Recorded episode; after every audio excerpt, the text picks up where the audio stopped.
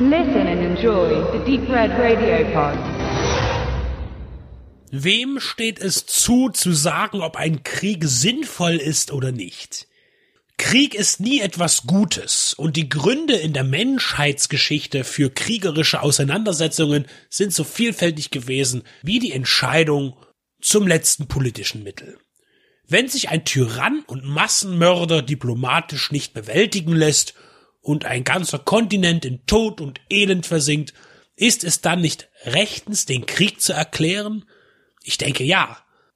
Aber ich war nie selbst von so einer Situation betroffen.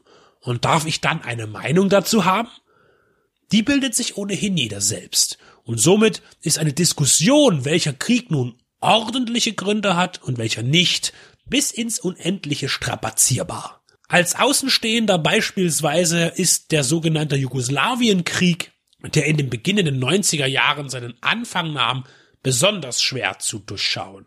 Wer, wem, warum hier feindlich gesonnen war, auf einem so kleinen Flecken Europas, werde ich hier nicht ergründen können und wollen. Es ging um bereits lange schwellende Streitigkeiten, Unabhängigkeit, ethnische und religiöse Uneinigkeit.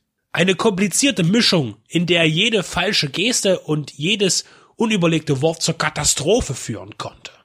Aber Danis Tanovic wollte der Welt als geborener Jugoslawe mit seinem Film No Man's Land eine satirische Sicht auf diesen Konflikt zeigen, die zweitausendzwei mit dem Academy Award für den besten fremdsprachigen Film ausgezeichnet wurde.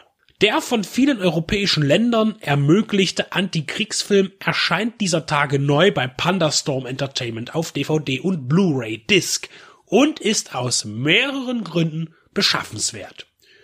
Zum einen ist das Drama um einen serbischen und zwei bosnische Soldaten, die sich zwischen den Fronten im Niemandsland in einem, in einem Schützengraben in einer überaus ungünstigen Situation befinden, sehr überzeugend gespielt, und das Drehbuch schafft es, die sich durch die Beteiligung der U N ausweitenden, so komplizierten Vorgänge mit Einfachheit zu gestalten, so dass der Anspruch des Filmes seiner Spannung nicht beraubt wird. Zum anderen erlebt man auch einen technisch hochwertig umgesetzten Film, bei dem besonders die Kameraarbeit des Belgiers Walter van der Ende beeindruckt, mit unauffälligen, aber starken Bildkompositionen. Tanovic, der neben der Regie auch das Drehbuch und die Filmmusik verantwortet, karikiert alle Beteiligten, die streitenden Soldaten, die Blauhelme und ihre panischen Vorgesetzten und auch die sensationslustige Presse, die weit über eine ehrliche Berichterstattung hinausstrebt. Sie alle sind überfordert, voller Zweifel und hilflos und benehmen sich in No Man's Land wie Kinder, und alle drohen sich gegenseitig sinnbildlich, sich nicht zu ihren Geburtstagsfeiern einzuladen. Überdem thront die Sprachbarriere, die es empfehlenswert macht, den Film im Originalton zu sichten.